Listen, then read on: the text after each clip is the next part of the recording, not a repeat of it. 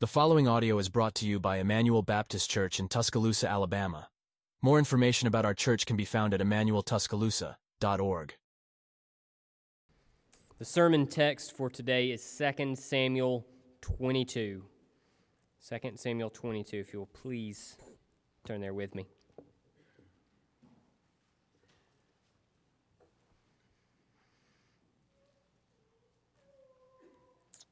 Hear the word of the Lord. Says, "And David spoke to the Lord the words of this song on the day when the Lord delivered him from the hand of all his enemies and from the hand of Saul. He said, 'The Lord is my rock and my fortress and my deliverer, my God, my rock, in whom I take refuge, my shield and the horn of my salvation, my stronghold and my refuge, my Savior. You save me from violence. I call upon the Lord, who is worthy to be praised, and I am saved from my enemies. For the waves of death encompassed me, the torrents of destruction assailed me, the cords of Sheol entangled me, the snares of death confronted me. In my distress I called upon the Lord, to my God I called. From his temple he heard my voice, and my cry came to his ears. Then the earth reeled and rocked. The foundations of the heavens trembled and quaked because he was angry. Smoke went up from his nostrils, and devouring fire from his mouth. Glowing coals flamed forth from him. He bowed the heavens and came down. Thick darkness was under his feet. He rode on a cherub and flew. He was seen on the wings of the wind. He made darkness around him his canopy, thick clouds a gathering of water. Out of the brightness before him, coals of fire flamed forth. The Lord thundered from heaven, and the Most High uttered his voice. And he sent out arrows and scattered them, lightning and routed them. Then the channels of the sea were seen. The foundations of the world were laid bare at the rebuke of the Lord, at the blast of the breath of his nostrils. He sent from on high. He took me. He drew me out of many waters. He rescued me from my strong enemy, from those who hated me, for they were too mighty for me. They confronted me in the day of my calamity, but the Lord was my support. He brought me out into a broad place. He rescued me because he delighted in me. The Lord dealt with me according to my righteousness. According to the cleanness of my hands, he rewarded me. For I have kept the ways of the Lord, and have not wickedly departed from my God. For all his rules were before me, and from his statutes I did not turn aside. I was blameless before him, and I kept myself from guilt. And the Lord has rewarded me according to my righteousness, according to my cleanness in his sight. With the merciful, you show yourself merciful. With the blameless man, you show yourself blameless. With the purified, you deal purely. And with the crooked, you make yourself seem tortuous. You save a humble people, but your eyes are on the haughty to bring them down.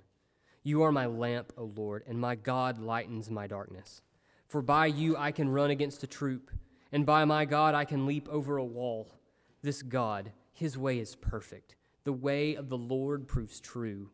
He is a shield for all those who take refuge in him. For who is God but the Lord? And who is a rock except our God?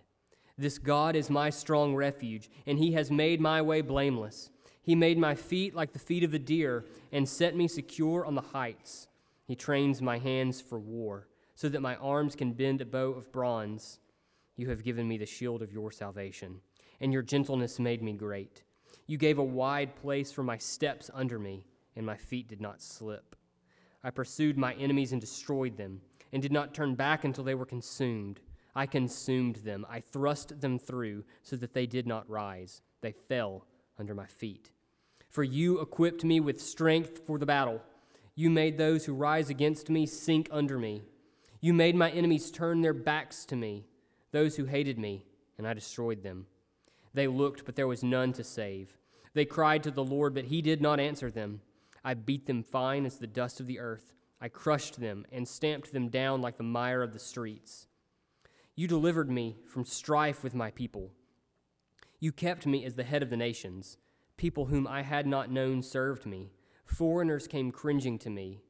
As soon as they heard of me, they obeyed me. Foreigners lost heart and came trembling out of their fortresses. The Lord lives, and blessed be my rock, and exalted be my God, the rock of my salvation. The God who gave me vengeance, who brought down peoples under me, who brought me out from my enemies. You exalted me above those who rose against me. You delivered me from men of violence. For this I will praise you, O Lord, among the nations, and sing praises to your name. Great salvation he brings to his king, and shows steadfast love to his anointed, to David and his offspring forever.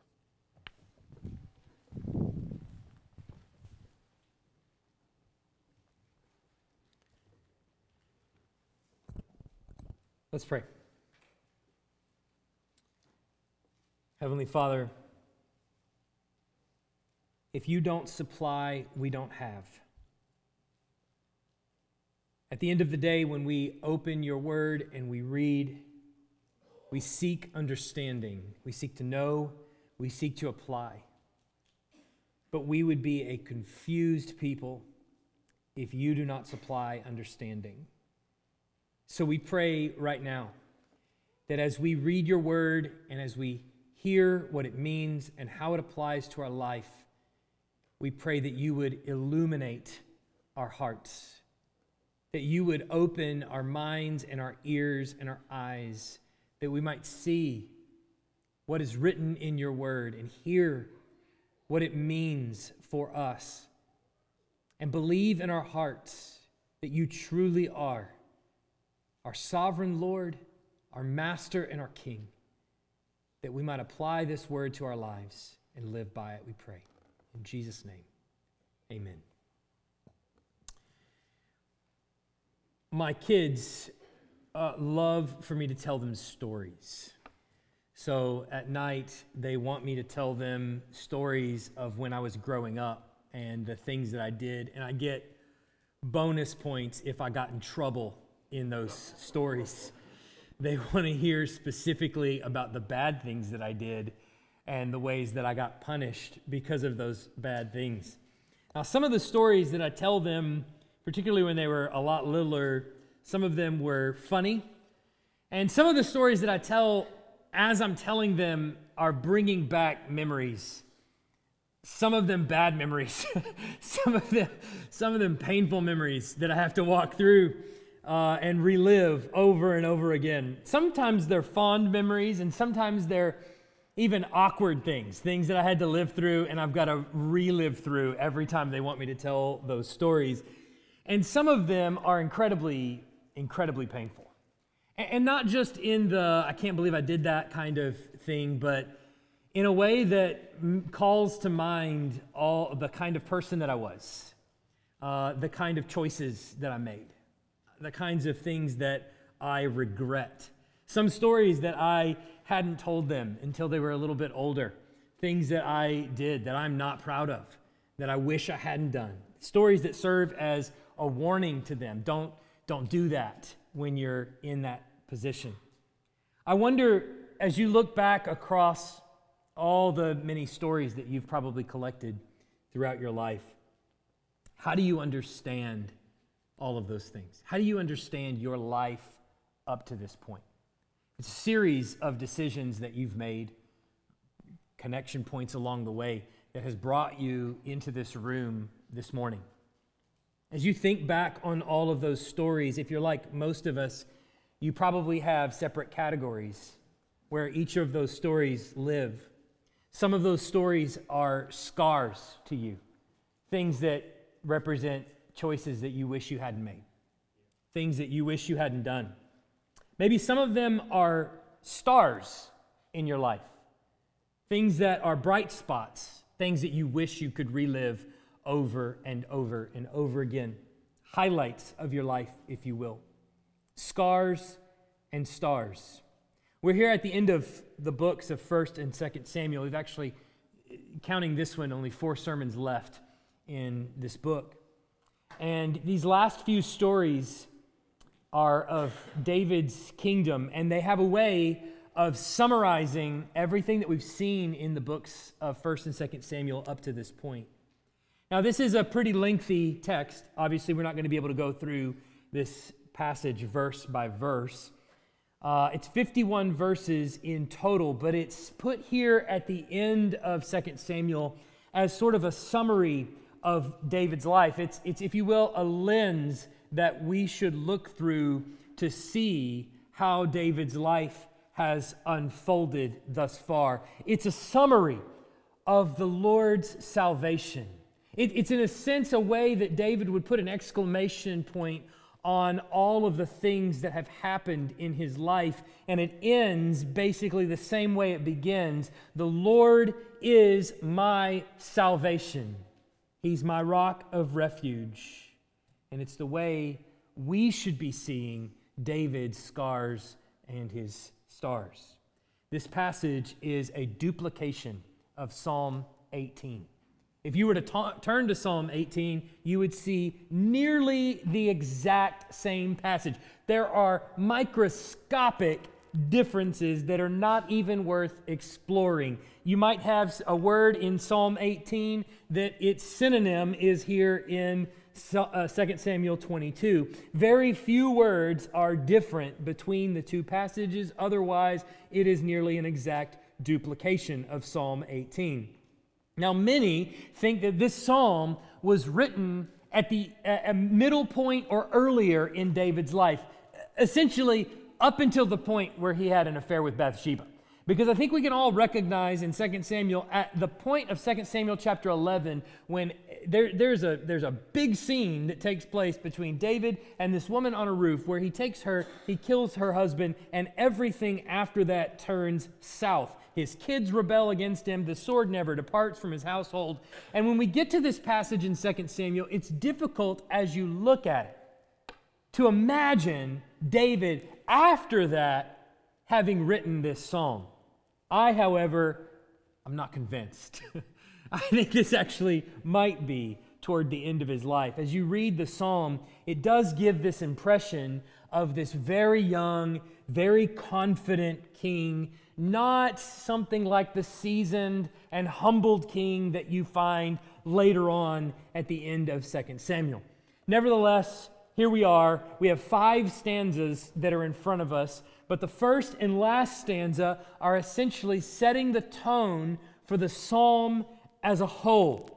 In verses 1-4, David calls the Lord his rock, his fortress, his deliverer, and in verse 4, he is worthy to be praised.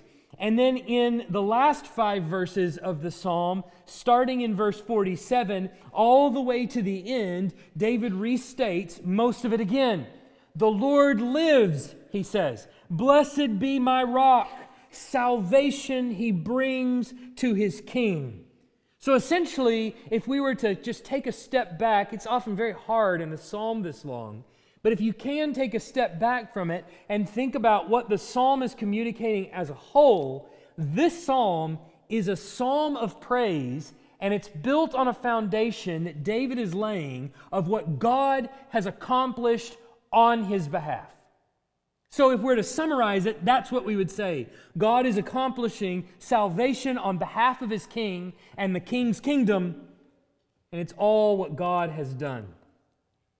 He says here in verse 5, "For the waves of death encompassed me.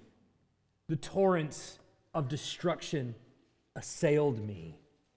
The cords of Sheol," that is the grave, "entangled me. The snares of death confronted me." David is setting this scene for us as we get further into the psalm, where he's being brought to the brink of death and he's being surrounded by all of his enemies. And in verse 7, he cries out to the Lord and he says, "In my distress I called upon the Lord, to my God I called. From his temple he heard my voice, and my cry came to his ears." So the Lord hears his cry and he answers him. And the rest of the stanza is David giving these big poetic expressions of how the Lord reached down and saved him from being conquered from these real and physical enemies that were around him. And we get in verse 8, the Lord depicted as this, it sounds to me like a big dragon. Like a dragon that's on your side. A dragon that you kind of want to see, right? The big, ferocious animal of sorts that comes down to rescue. You have that image in your head. Here in verse 8, look with me, it says, "Then the earth reeled." This is in response to David's cry that comes to the ears of the Lord. In verse 8, "Then the earth reeled and rocked. The foundations of the heavens trembled and quaked because he was angry. Smoke went up from his nostrils, and devouring fire came from his mouth. Glowing coals flamed forth from him. He bowed the heavens and came down. Thick darkness was under his feet. He rode on a cherub and flew. He was seen on the wings of the wind. He made darkness around him his canopy, thick clouds, a gathering of water. Out of the brightness before him, coals of fire flamed forth." You'll remember in the book of transitioning between 1 Samuel and 2 Samuel, shortly after gaining the throne from Saul, after Saul died there at the end of 1 Samuel, David begins to lead Israel into these military campaigns, and he has victory after victory after victory, and he eventually unites the northern and southern tribes together, and they're all under him. They kind of, for the first time ever, are really united under David, and they're entering battle after battle, and they're clearing out enemies that were supposed to be driven out when Israel came into the promised land that weren't. And so he's going in and he's leading the armies to drive these people out. And all of this we saw at the beginning of 2 Samuel, shortly after Saul died and David gains his throne. And what we've seen is that all the way up until he has the affair with Bathsheba in chapter 11, the Lord is giving David victory after victory, and the Lord is continually saving David from his enemies. And the writer of 2 Samuel is very clear all the way back in chapter 8, all the way up to this point. He says, 8 and verse 14, "The Lord gave victory to David wherever he went." So David is experiencing just a plethora of blessing from the Lord. And here we get to the end of the book, and he's looking back over his life of sorts and seeing very much what the Lord has brought him to.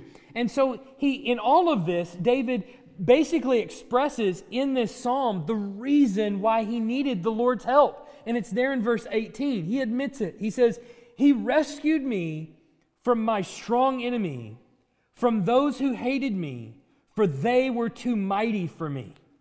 They confronted me in the day of my calamity, but the Lord was my support." So essentially what we're finding in this psalm, what David is expressing, is that he was brought to the end of himself. He got to the point in his life on the brink of death, surrounded by his enemies, where he realizes exactly what the theme of 1 and 2 Samuel has been, and we've talked about this a number of times. Not by might shall man prevail. And it's through these trials and these tribulations that David is brought to a point of weakness. This is not something that you would find in the annals of the kings throughout history. There's not going to be a king, think about it, in any of the discoveries in Egypt or Babylon or some of the cultures that are out there in the ancient Near East, that's going to say, "And the king realized he was simply too weak to handle his enemies." And yet here you get this shocking moment of honesty right in the middle of the Bible when the greatest king that Israel has ever known comes to the end of his life and he sees all the victories that he's had, and instead of waxing poetic on all the victories that he's had and says, "Look how great I was," he says, "He rescued me from my strong enemy, from those who hated me, for they were too mighty for me." David is not casting all the glory on himself. Rather, looking back at his history he's throwing it all to the Lord, who was the one who came to his support. His enemies were too strong, and all of his trials and all of the people and all of his enemies that were around him exposed his weakness, and it's out of that weakness that he's crying out to the Lord for the Lord's rescue. But then he closes this stanza by saying why the Lord came to his rescue. In verse 20, he says, "He brought me out into a broad place. He rescued me because he delighted in me." Why? Why was it that the Lord came to David's rescue in that time of need? Was it because, you know, David is a swell guy? Was it because, you know, David is handsome and impressive, and he has a lot of good hair? I hope not, all right, for my sake. And for some of you, all right? Let's just be honest. Was it because David had so many good things about him that were impressive to the Lord, so many acts of righteousness that the Lord looked at and said, you know what, it's because of these things that I will save you? It's certainly going to look like that in a minute. But this moment of clarity, he says, he rescued me because he delighted in me. Why? Why has David found favor with the Lord? Because David has found favor with the Lord. That's not an answer. The Lord saved him because it pleased the Lord to save him. There's a moment where we sometimes come to in our lives where we realize, I am only here because the Lord wants me to be here. If not, I would be gone. There's a moment of humility we have to come to where we realize we're creatures. We are not the Creator. We are not the shepherds of our own domain. We are sheep. We are His sheep. We're created for Him, to Him, and we serve at His pleasure, and He saves us, He rescues us like He does David, simply because it pleased Him to do so. So David owes his rescue to the fact that God chose to delight in him, and for no other reason. Remember, David is the weakest of his brothers. David is the youngest of his brothers. He's certainly not impressive. He's not the tallest. He's not the best looking. All of his brothers have height on him that goes on for days. He's watching sheep, and the Lord says, I look at the heart. Simply because the Lord delighted him. But he goes a little bit further in the next stanza, and this is where I think the psalm might make us in the New Testament a little bit uncomfortable with some of the things that David says. Some of the things that he says, the New Testament Christian might say, oh, wait a minute, David, I don't think you have your theology quite right. He opens the second stanza, which goes from verse 21 all the way to 31. He opens with this. He says in verse 21, the Lord dealt with me according to my righteousness. Wait, what? That wasn't what you just said. According to the cleanness of my hands, he rewarded me. For I have kept the ways of the Lord and have not wickedly departed from my God. For all his rules were before me, and from his statutes I did not turn aside. I was blameless before him, and I kept myself from guilt. And the Lord has rewarded me according to my righteousness, according to my cleanness in his sight.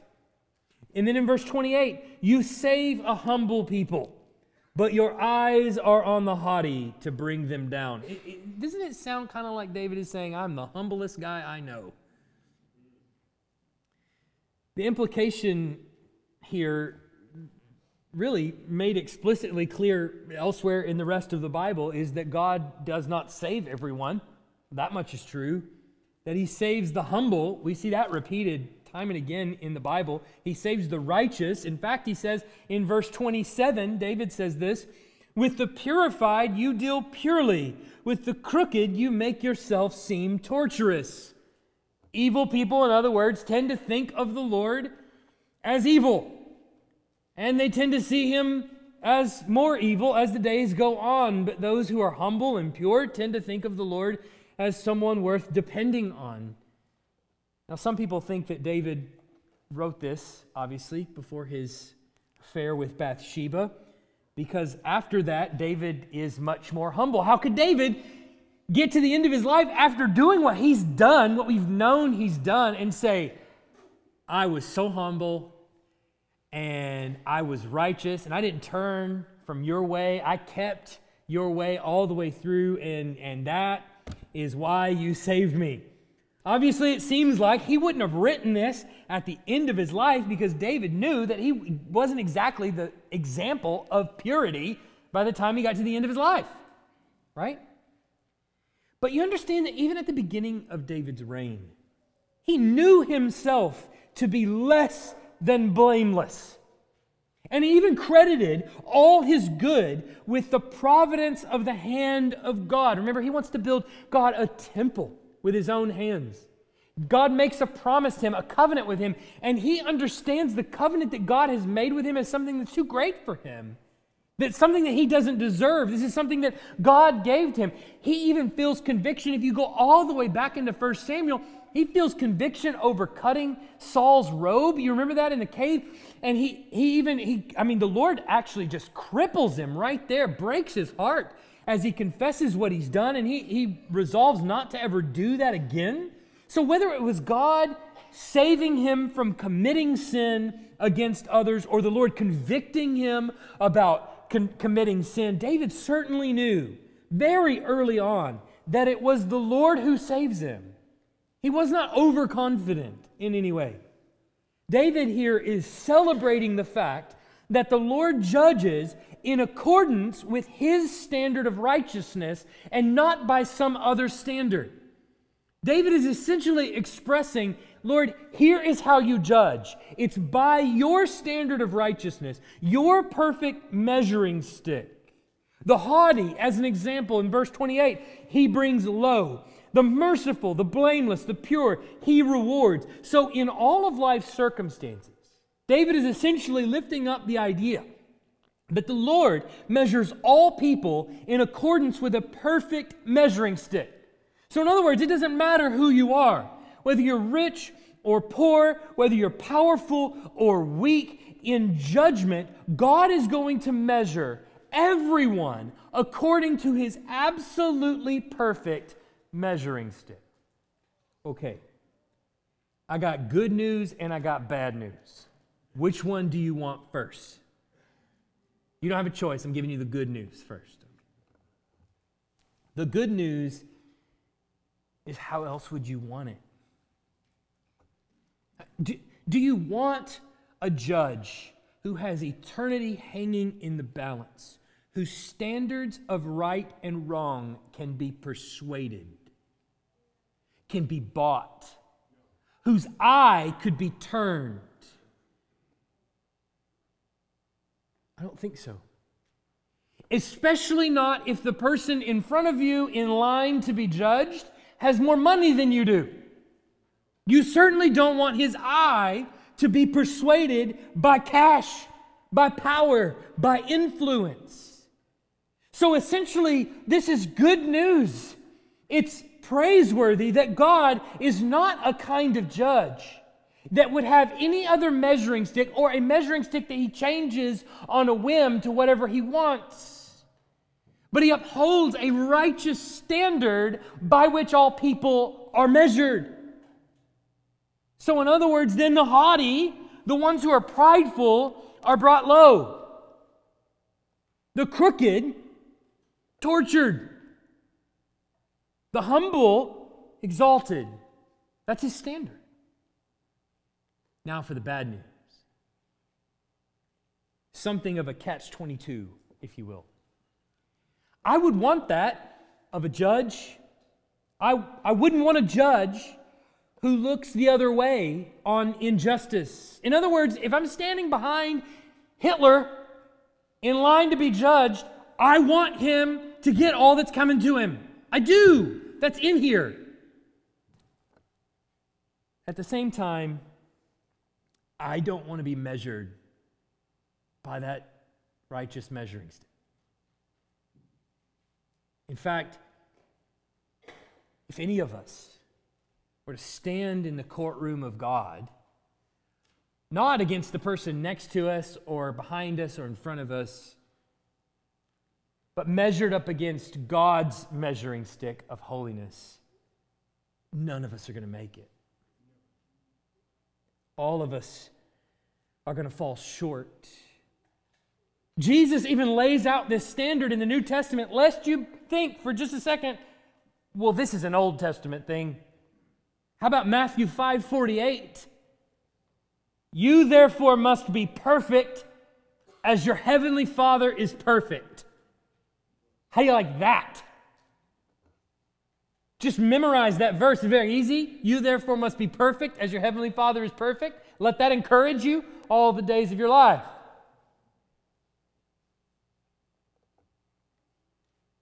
But here's what it means to read the Old Testament with New Testament eyes. When you do, you start to realize that David is speaking even further beyond the end of his nose than even he can comprehend. That when David records this in Scripture, it is true in his day. And he's speaking on behalf of himself and on behalf of the people that he serves as king. And yet, God has superintended his words to transcend the gap between the Old Testament and the New Testament to be read by us today and lead our minds not to think of David, but to think of his great-great-great-great-grandson, Jesus. David knows, and we get glimpses of it in this passage, David knows that his salvation has not come from his own perfection, in spite of what we just read. He knows that his salvation has not come from his own perfection. He knows that it is God who is the one who has saved him. So he knows that his righteousness doesn't come from the work of his own hands, and that he didn't do something that God might look down and say, I'm really impressed by what you did, now I'll save you. How do we know he knows that? We'll look at verse 32. For who is God but the Lord? And who is a rock except our God?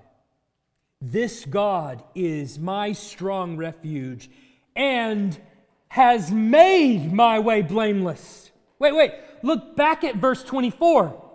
I was blameless before him, and I kept myself from guilt. David says, this is why he saved me.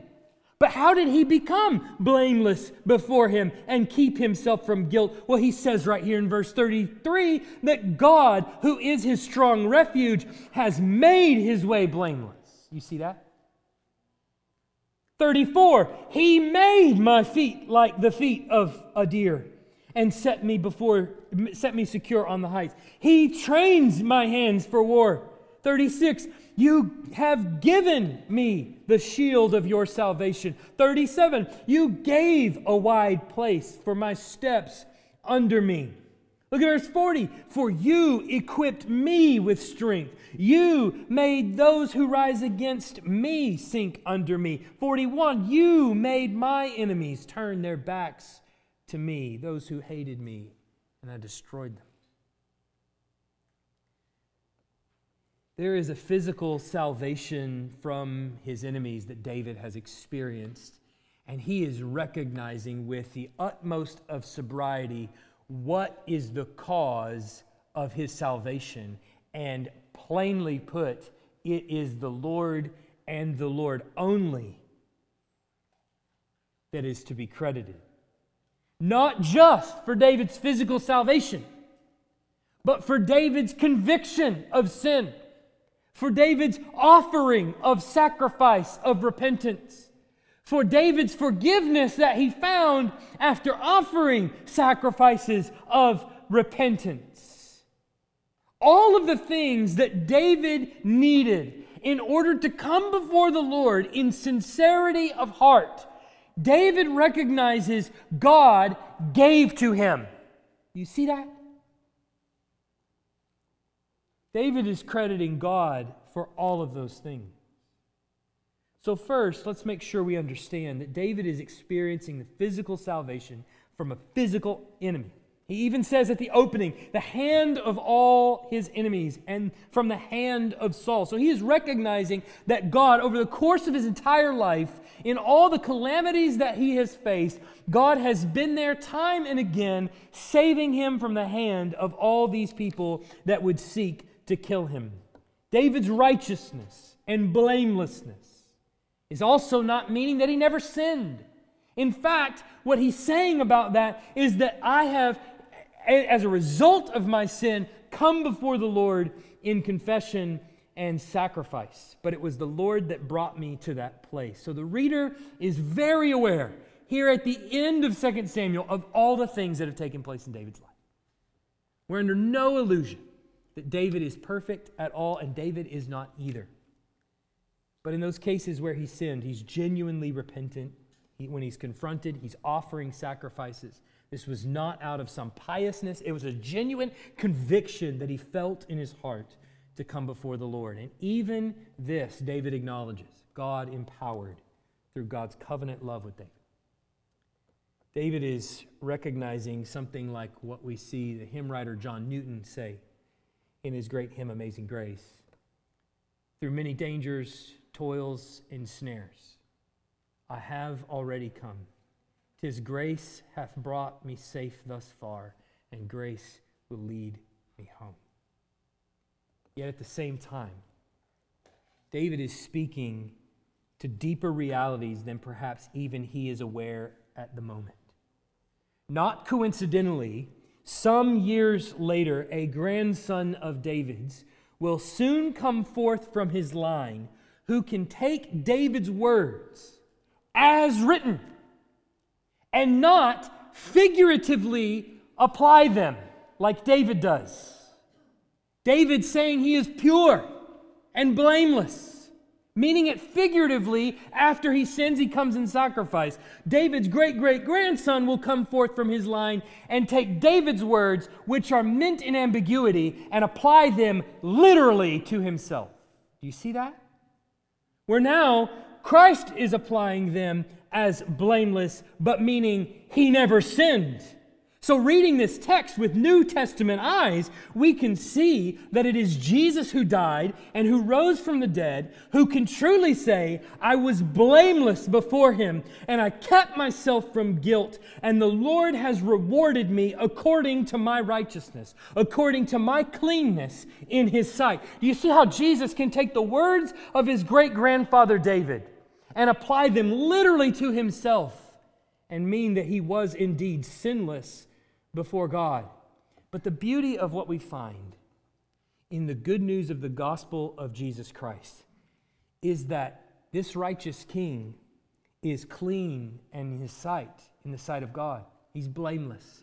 And what does he get because of his blamelessness?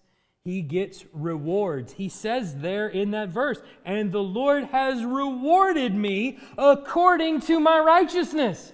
Jesus reaps all the rewards, but the good news of Jesus Christ is that this king, perfect though he was, goes to the cross anyway, faces the wrath of God on my behalf, and takes all the rewards that he rightfully earned and gives them to all the members of his kingdom by faith. See, David's salvation from his enemies, his physical worldly salvation from his enemies, is physical salvation for his kingdom. All the members of his kingdom benefit by David being alive. Their king lives. He's conquered his enemies. The Lord has granted him that. But at some point in David's life comes death. We're going to read his last words in the next chapter next week. At some point comes David's death. What happens then? Well, it's up in the air. But with Jesus, not only does he die on my behalf and suffer the wrath of God on my behalf, he then gives to me the righteous rewards that he earns, and then in his resurrection, It can be said both of him both that he was blameless and, like it says in verse 44, that God kept him as the head of the nations and that people whom he had not known served him. Jesus can both die, rise again, and still serve as king and head of the nations. To make matters even worse, or better, maybe, the word for nations is the same word for Gentiles. So you could be read, God kept him as the head of the Gentiles too, that people whom he had not known served him. When you read the Old Testament text with New Testament eyes, you can't help but see that the true fulfillment of this passage is none other than Jesus Christ. So it's precisely because of what Christ has done as the true owner of this psalm and the one whom this psalm is actually about that you and I can then read the psalm for our benefit too. Now we can see surely our own sin, yet at the same time can't we also say that because of Christ, God has made our way blameless. Certainly you and I commit sins every day. Sins against each other, sins in our own heart that no one else will ever know about. But we have a Lord because of the death, burial, and resurrection of Christ who died on our behalf. We have a Lord who will not count our sins against us. What do you call that, church? Blameless. So can't we look at this passage and say, because of Christ's atoning work, I benefit from these blessings too. Because of Christ's atoning work, because of the salvation He has given to me, God has become my rock of refuge. God has become the shield of my salvation. You understand, this psalm is placed here at the end of 2 Samuel as a synopsis of David's journey from shepherding a flock of sheep, saving them, those sheep, from the paw of the bear and from the paw of the lion, like we saw last week, to throwing rocks at giants and taking them down and cutting off their heads, to fighting Amorites and Ammonites and Jebusites and parasites and all kinds of other sites, to fighting the sinfulness of his own heart. And the conclusion that he comes to is, the Lord lives, and blessed be my rock, and exalted be my God, the rock of my salvation. This is the author of Samuel capping a long history of God's salvation of David and of the nation of Israel through David. Now, I wonder what would happen if you were to look at all the stories that you've accumulated in your life so far, the scars and the stars.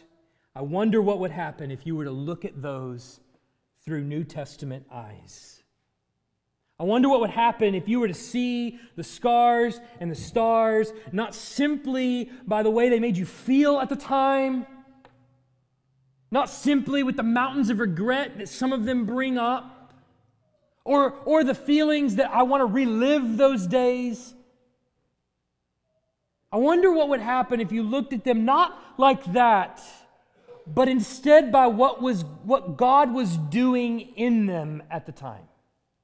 There are times, don't we get the end of all of the trials?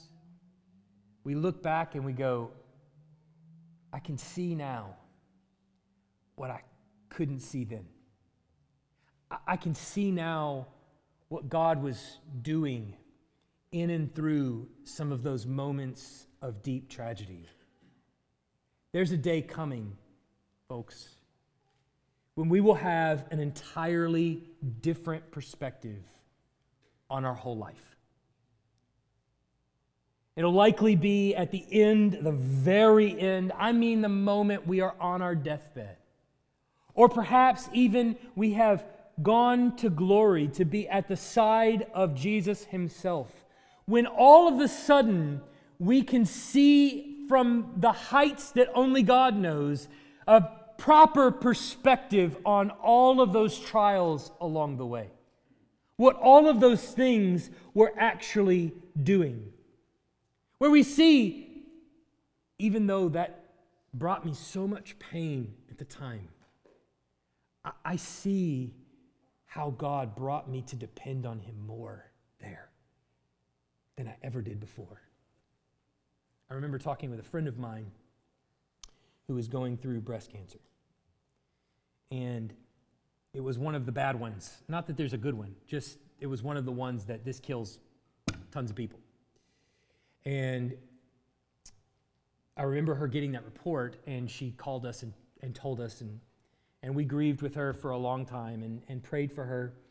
And it was, I don't know how long, months, years later, that she conquered, cancer was defeated. And I remember talking to her afterwards, and she said, it's a mixed blessing. On the one end, I am happy that I get to see my grandkids grow up and you know, live longer. But on the other end, I grew so close to the Lord during that time. And I'm afraid that on this side, I'm going to grow further away. I have a feeling that all of our trials and tribulations will be like that. That we'll get there and we'll realize what all they accomplished. You see, it's not just the stars that God brings to our lives that have a way of picking us up and drawing us closer to Him. In fact, far more frequently, it is the scars that bring us to a moment of dependence, that bring us to our knees, where we can look back on our life and see a long history of God's salvation that has been brought to us, that was not just brought to us, but produced by all of those things along the way. Things that at the time we simply couldn't see or didn't want to see. And maybe if we look at those trials and the tribulations, the scars and the stars through New Testament eyes, maybe we can say also with David, the Lord lives, and blessed be the rock of my salvation. Let's pray. Heavenly Father, I know in this room there is so much hurt and heartache and tragedy and grief, things that have been years in the making that are hard to deal with, that are hard to look at, that are hard to wrestle through, that can't even be thought about without bringing up tears. I know. I know there are joys that are present in this room that we look back on with nostalgia, wishing we could go back to that day and live that day over and over and over again. I know. Father, we pray that you might take all of those things, good and the bad, and give us a fresh perspective. Give us eyes with which to see the hurts, the hang-ups, the heartaches, the addictions, all of the things that have brought us to this point in time where we are here confronted by your word, where we are forced to admit that we are your creatures who are here at your behest, who are here in service to you, our King. And instead of seeing all those things that have happened in our life, perhaps even through gritted teeth, that we might come to say, blessed be your name. You give and you take away. Blessed be your name. Father, give us that kind of perspective on our life. Help us to see even now what you're accomplishing in and through all of the things that lift us up and bring us down, we pray, that we might glorify the name of Christ above all. In Jesus' name, amen. Thanks for listening. If you live in the Tuscaloosa area and are looking for a church, we'd love for you to visit. Our service times are Sunday mornings at 10:30 and Wednesday nights at 6:15.